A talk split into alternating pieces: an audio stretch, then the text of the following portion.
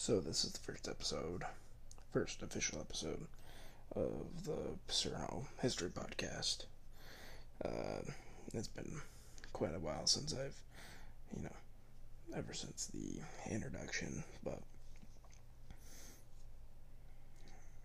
I have no excuse. I've just kind of been putting this episode off. I have been writing lots of detailed notes. It may not be as detailed and in depth, but maybe more breaking down on that half as we go later on into the season. So, stuff like this is going to be uncut unless if I see reason to cut it, but for most part, this is going to be uncut, all full, just spouting off about this about these historical events and yeah. All right, so this is episode 1 or season 1 World War II episode 1 the rise of fascism in Europe.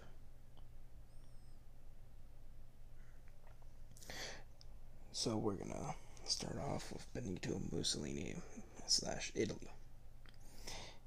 So if we snap back to World War One, Italy was on the winner side of it. You know, they they joined the war and they they won, and you know all the Italian people they were happy for this war, this big win, and they saw it as a good thing, and they were hoping to get tons of land out of it.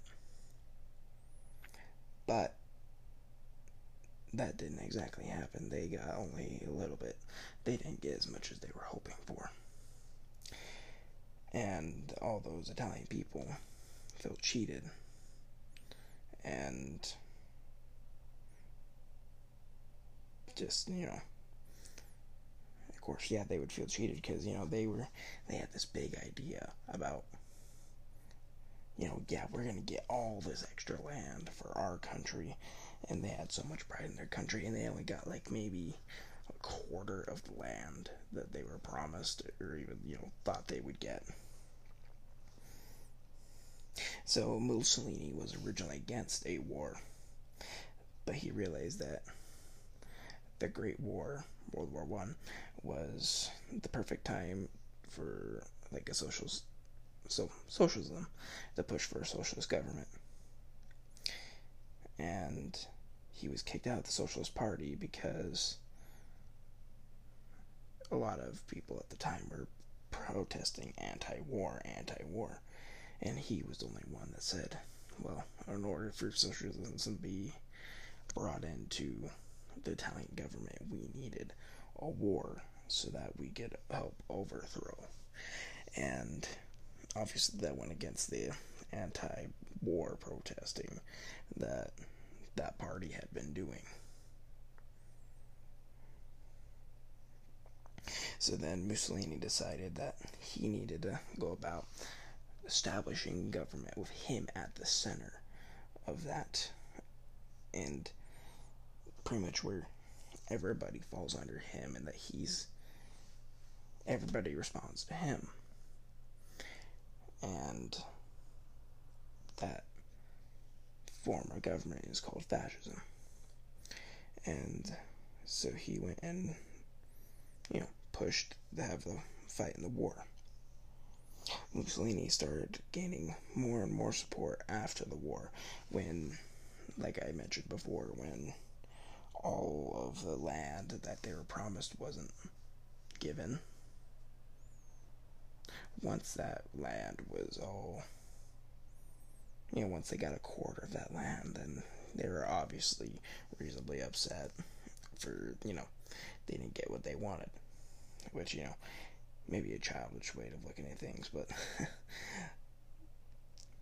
unfortunately, that's how a lot of bigger countries go. You know, when they want certain land and they only get a parcel of that land, and that's not even just countries; that's just the humans themselves. They fight over land all the time.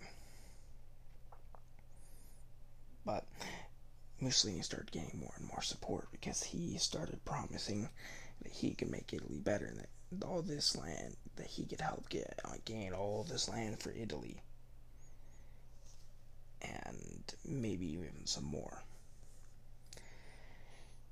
And with the backing of the people, he just pretty much marched right up and just said, Make me prime minister, or I'll make me prime minister. And literally, there was no fighting him because he had the, the entire country backing him. So, yeah, what are you to do? Go against the entire country about it?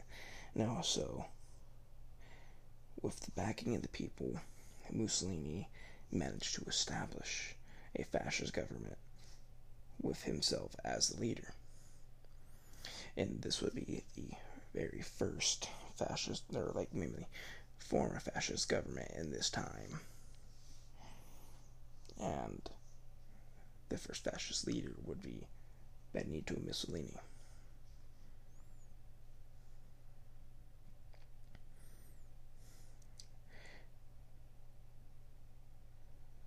Alright, now we're going to take a shift over to Germany.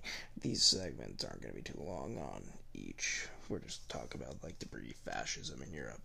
So this episode probably won't be relatively too long. So we got Nazi Germany.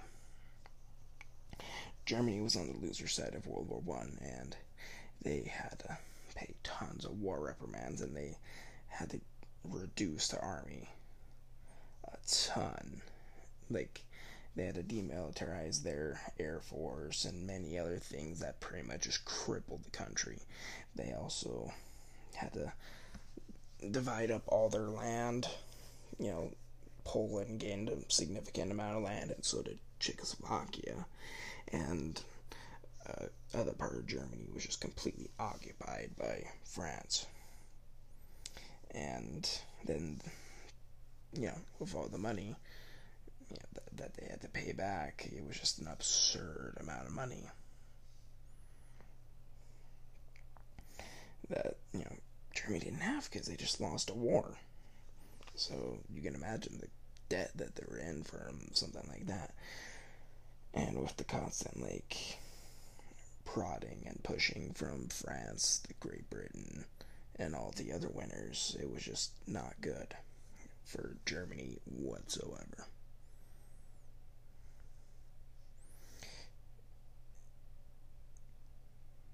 And the people were not very happy about this new treaty because, you know, not only was the country suffering if the government can't manage to, you know, pay all these war reprimands and, you know, if they are having to fork out every little money, bit of money they have, they,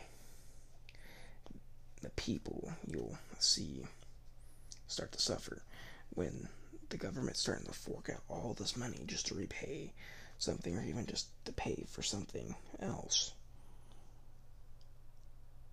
And once they start to lose money, you'll see that people in their community and all that will start to suffer and feel those effects.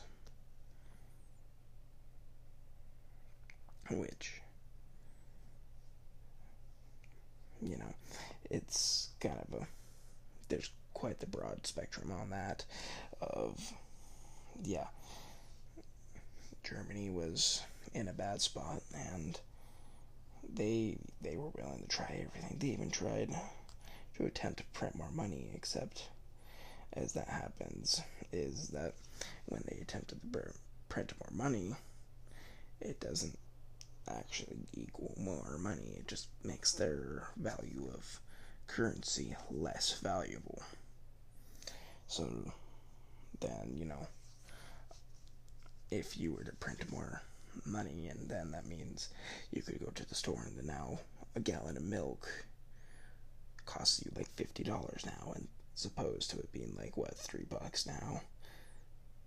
Or maybe that's half a gallon, I don't know, but it's the theory of if you were to print money and keep printing more and more and more money, that currency is just gonna plummet. That value will plummet, and there's gonna be absolutely no value to that money. And that is exactly what Germany did in trying to pay off those war debts. And the United States, actually tried to help out Germany in this front was they tried to, you know, give them loans and they were actually helping Germany pay off those war reprimands, even though that the United States was on the winner's side. They wanted to help Germany pay off those war reprimands, and because they didn't like seeing those people suffer, because the United States at the time, especially during World War One, had many ethnic Germans, and at the start of World War One, and this is a brief history on World War One. We'll cover that in a whole different other season, but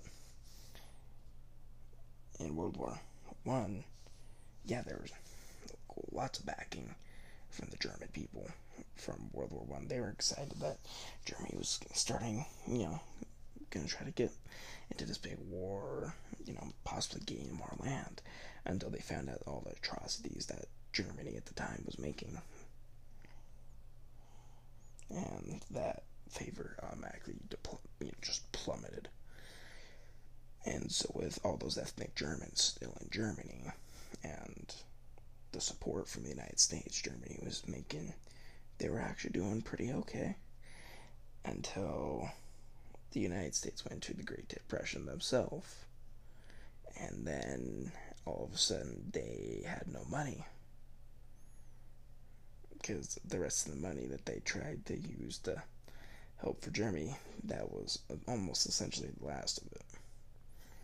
Which that part of the Great Depression we'll cover more in another episode, but when we talk about the United States, but the effect that the United States have on helping Germany out in these war debts. And then all of a sudden they go into a depression themselves, and then that help for Germany is gone. That is stripped away from them. And so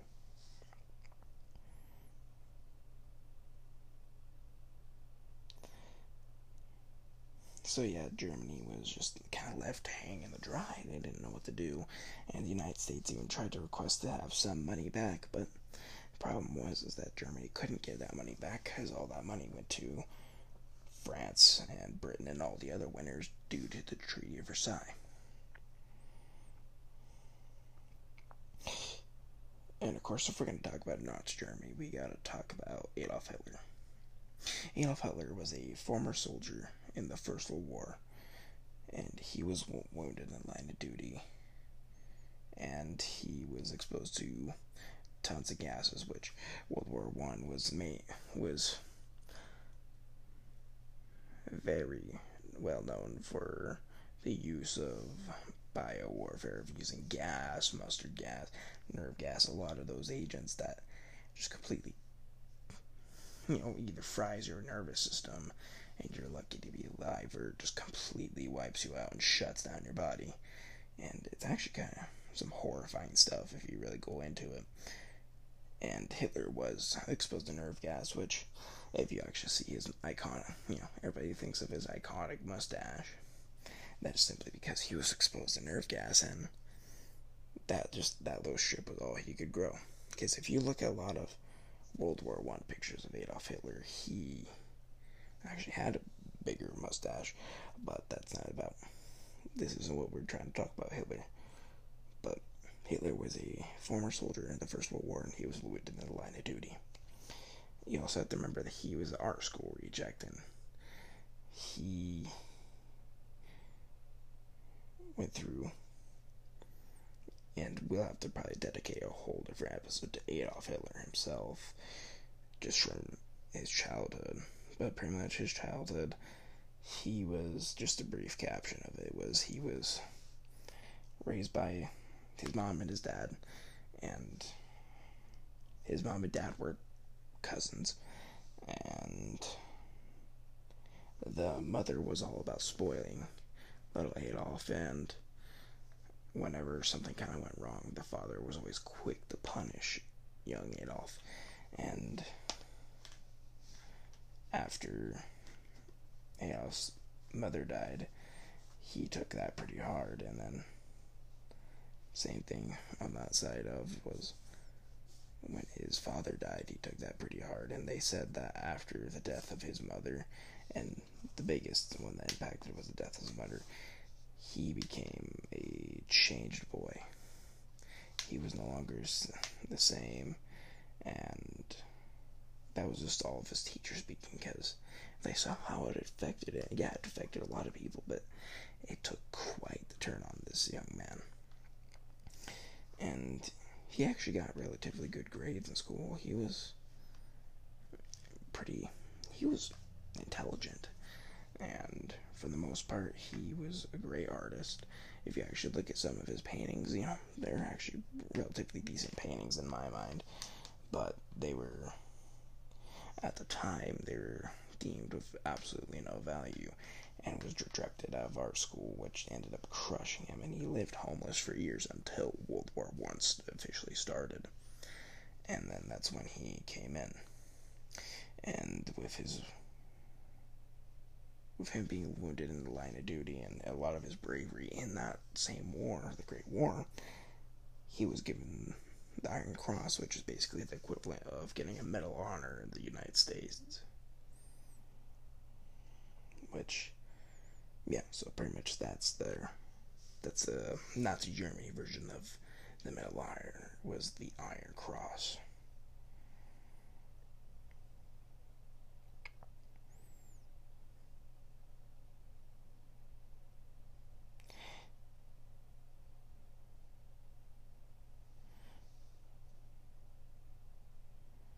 So, Hitler was a part of a political ag- agent in the army and was put in charge of the National Schleichduschig. So I'm going to completely butcher the rest of it, but the acronym is Nazi, pretty much. They shortened it down to Nazi. And Hitler ended up, yeah, he ended up becoming a leader of this society, the Nazis. And he ended up having certain select, pretty much guards, do would help like officiate and maintain control in these rallies. And these will become to be known as his SS guards.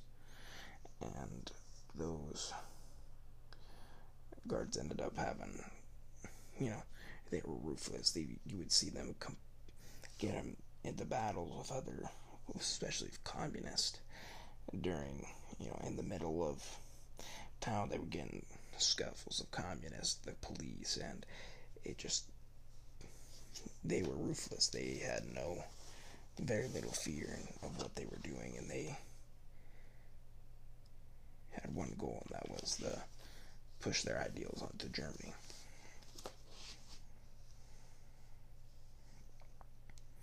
And lots of these acts of aggression ended up actually landing Adolf Hitler in jail. And this is where in in this time in jail he was able to write the book or his book, Mein Kampf, which ends up talking about his struggle and what led him up to this point in his life of him currently being in jail and what he believes happened and what went wrong in society after World War One, and what caused them to lose World War One. And Hitler was loved by everybody because of how he was, how he could spout off certain things, and he was a phenomenal speaker. He could reel in crowds of people just by his words, the way he spoke, the, the passion in his voice. He managed to reel thousands upon thousands of Germans in to listen to what he has to say. And a lot of them thought he made a whole lot of sense. And a lot of those people especially with him currently at that point had been in jail. Those judges ended up actually shortening his sentence because, well, the judges loved Hitler. Everybody loved Hitler at that point in time. He was seen to be this future savior of Germany. And he promised that he could help restore Germany to its former glory. And obviously, with a country that's struggling as much as they are, and for how long they struggled, when a man that is passionate, intelligent, and has all these ideas, plans, and just it, the, his own intellect behind him and his push for power, people got behind him because it was just so easy that when people are in a desperate need and are desperate, they looked for somebody to take a leader. And once that leader comes about, almost anybody's willing to follow them if they seem convincing enough. And Hitler, one of his main focuses was that the reason why Germany was suffering so bad was because of the Jews in Germany and the surrounding area. That they are the reason why the Germans lost World War One, and the whole reason why that Germany is in deep debt right now, and that why Germany is currently hurting. And Hitler believed that the purest race was the Aryan, the Aryans, and he wanted to rapidly expand that. In order for that, he needed living space. But for him to get to that point, he needed to work his way up through the ranks and end up becoming the Chancellor of Germany, which he pushed political leaders out of the way and had a lot of them executed, especially post the time when he became chancellor. After he became chancellor, chancellor, anybody that, for the most part, that opposed him and tried to go against him and expose him for who he was, were executed by all those SS officers and the rest of the supporters of the Nazi of the Nazi ideology and what would end up being known as the Nazi Army. So, Hitler eventually becomes Chancellor, and Germany is now in his grasp. He holds Germany in the palm of his hand. And what he does, he has the backing of the people until they realize that towards the end, what was really going on, and when they lose hope, that it all kind of turns back on Adolf Hitler himself. And at this current time, Hitler seemed to be this true at the beginning of the war, war before even the war starts. Hitler is seen as this true savior of Germany and that he's going to be the reason why that they're going to be restored to their former glory, even become better. And he did stuff like he just started militarizing Germany again, and he ended up requiring the uh, his air force, the Luftwaffe, and France did absolutely nothing. The Allies did absolutely nothing, and he wanted the Rhineland back from Czechoslovakia, and the Allies were like, "Okay, we're gonna make a deal." that if you want the Rhineland, you cannot invade the rest of Czechoslovakia. And Hitler made a deal saying that he wouldn't. Of course, it's Hitler being Hitler. He invaded the rest of Czechoslovakia anyway. And then he ended up making a peace negotiation, and I believe this is actually before the Treaty of Versailles, my bad. Or, sorry, before the invasion of Czechoslovakia, my bad he ends up holding a meeting about the Treaty of Versailles, and he has that treaty abolished. He, and as well as all, I imagine all the other German people, just abhorred that treaty, that document that had been putting them all through hell those past few years of their lives that inevitably led to families starving, to people being homeless, that just tore Germany apart. And by Hitler getting rid of that, he gained so much support from his people. And then with him getting the Rhineland back from Czechoslovakia, and then invading Czechoslovakia, he wanted to turn his attention to the Polish corridor that was currently splitting, at that time, was splitting Germany into two, and he looked to put an invasion on Poland as he did Czechoslovakia, and the Allies actually had to put their foot down and say, if you invade Poland, then we will have to take military action against you. and Adolf Hitler, knowing that he cannot take on the Allies, especially Great Britain and France alone, he established the help. And also, he couldn't take on Poland as well, because that's three countries. So he went and asked for help from Joseph Stalin of the Soviet Union.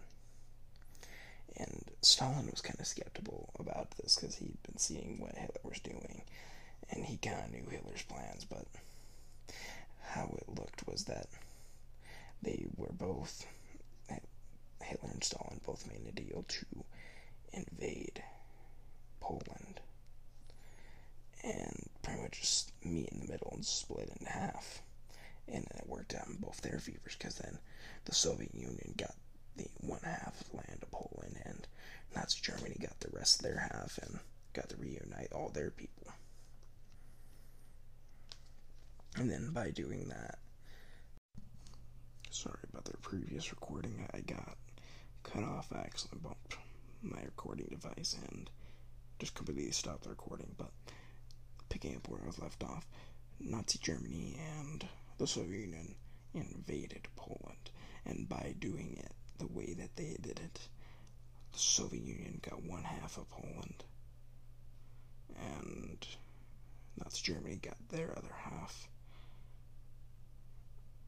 and they got to reunite all their people. They got to have that land that they lost from Poland back, and they regained all, a lot of that land that they lost, if not more. Definitely more. All that land that they lost, they gained back. And by invading Poland, that causes France and Great Britain to declare war on Nazi Germany. And by doing that, and by declaring war on Nazi Germany and Nazi Germany declaring war on them, begins World War II. I would like to thank you guys for joining me on this episode of Paserno's History Podcast. I am Lado Paserno. I am the host of this show. This is the very first episode of Season 1. Season 1 entailing World War II, Episode 1. And you'll see the name as you click on it. This is all about the rise of the fascist governments and the rise of those people in Europe and their powers and Italy we'll go over more in another video. I know it seems like a lot of this seems more centered around Germany, but there is a lot to cover about Germany and Italy. I feel like needs its own episode, and Germany needs its whole other episode too. And I'll break down a lot of the countries, including the United States, Great Britain, France, Japan, China, and all these other major countries countries that played a major role in World War II will be mentioned. So I would like to thank you guys again for coming by, listening, and either supporting, just doing anything involving this podcast. And thank you so much for listening, and have a good one, y'all. Till next time.